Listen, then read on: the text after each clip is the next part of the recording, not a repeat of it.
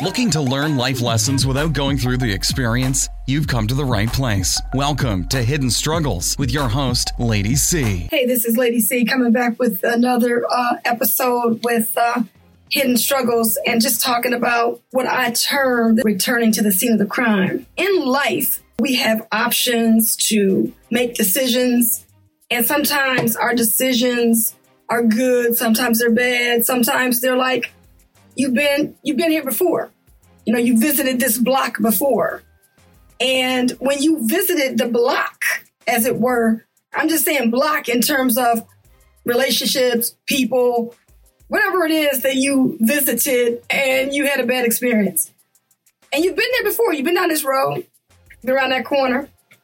But I call it returning to the scene of the crime. And I say that because a lot of times people have had bad experiences, they have been in bad relationships. And when I say bad relationships, I'm not just talking about a romantic relationship, I'm talking about friends and family. Because sometimes those relationships can be more toxic than anything.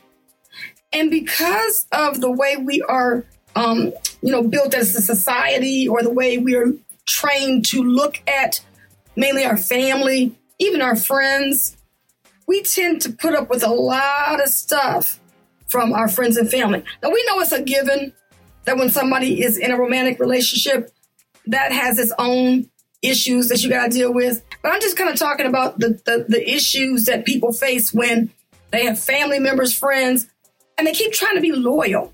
They keep trying to, you know, show these people love and affection. You know, maybe there are some issues that went on in your life and you ended up in a situation where you forgave or you grew or your life has changed and now you look at people differently and you don't continue to hold grudges or look at the past and bring it up and say, remember when we were in grade school? Remember when we were in high school? Or whatever, whatever issue you faced and wherever you were. And it seems like there's a lot of people that have these issues and they've been there before, they've been around that block before. And what they do is, you know, they may have a cooling off period.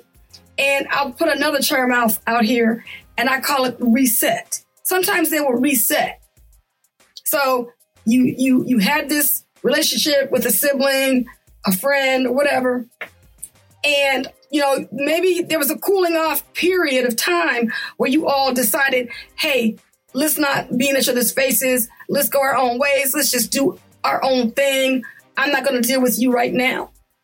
And then after a period of time has gone by, now all of a sudden you hit that reset button and you're ready to tackle this relationship all over again. Now, maybe in your mind, you know, things are going to go off well and everything, but keep in mind that because you have a history with these people that I'm talking about, you have a history. It doesn't take long for when you hit that reset button and you decide to return to the scene of the crime, as it were, that person goes into a PTSD moment or a trigger. You say something that triggers them in a, in a way that it takes you back to the problem that you had before you reunited. And this happens all the time.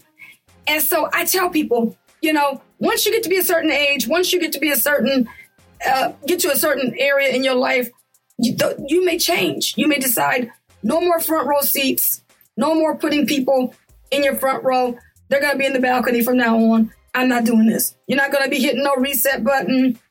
You're not going to be returning to the scene of the crime, but you have decided to love at a distance because trust me, when I say that people are triggered by their past, they go into these these issues where it doesn't take but a moment for them to go back to the beginning of time to start saying, "Oh, I can't do this," or they start acting in some kind of way.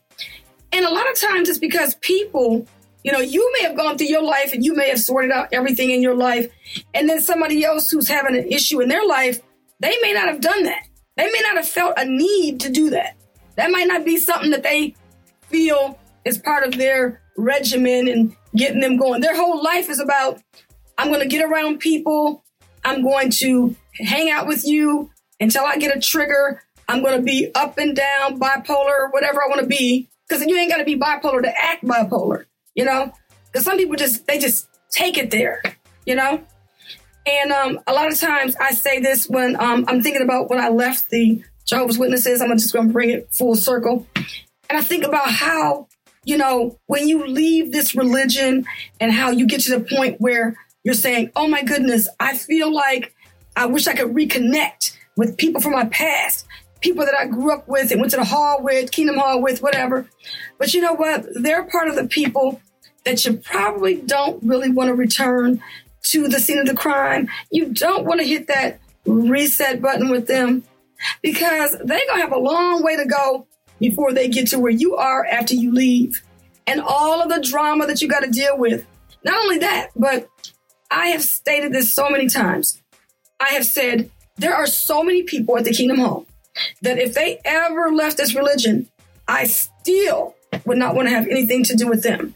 So I just say that just, you know, when you're trying to think about moving on in your life, and, I, am just giving you this information the way I'm putting it out there just for people who ain't even witnesses and ain't even having issues shunning people. The story that I just told you is just everyday family drama. And so if you're having this kind of stuff with everyday family drama or friends or whatever, and you ain't even dealing with religion and whether somebody can talk to you or not because they left some sort of organization, the Watchtower and all that, and you ain't even got to that part yet, just imagine what your life is going to be like when you're dealing with the people coming from the witnesses, Jehovah's Witnesses. And so um, I feel like, you know, once you have come out of your your past, uh, you resolved issues in your life, you know who you are, you realize what you want to do and what you want to be, continuing to go back to the scene of the crime or continuing to you know, uh, deal with people after you know how they are.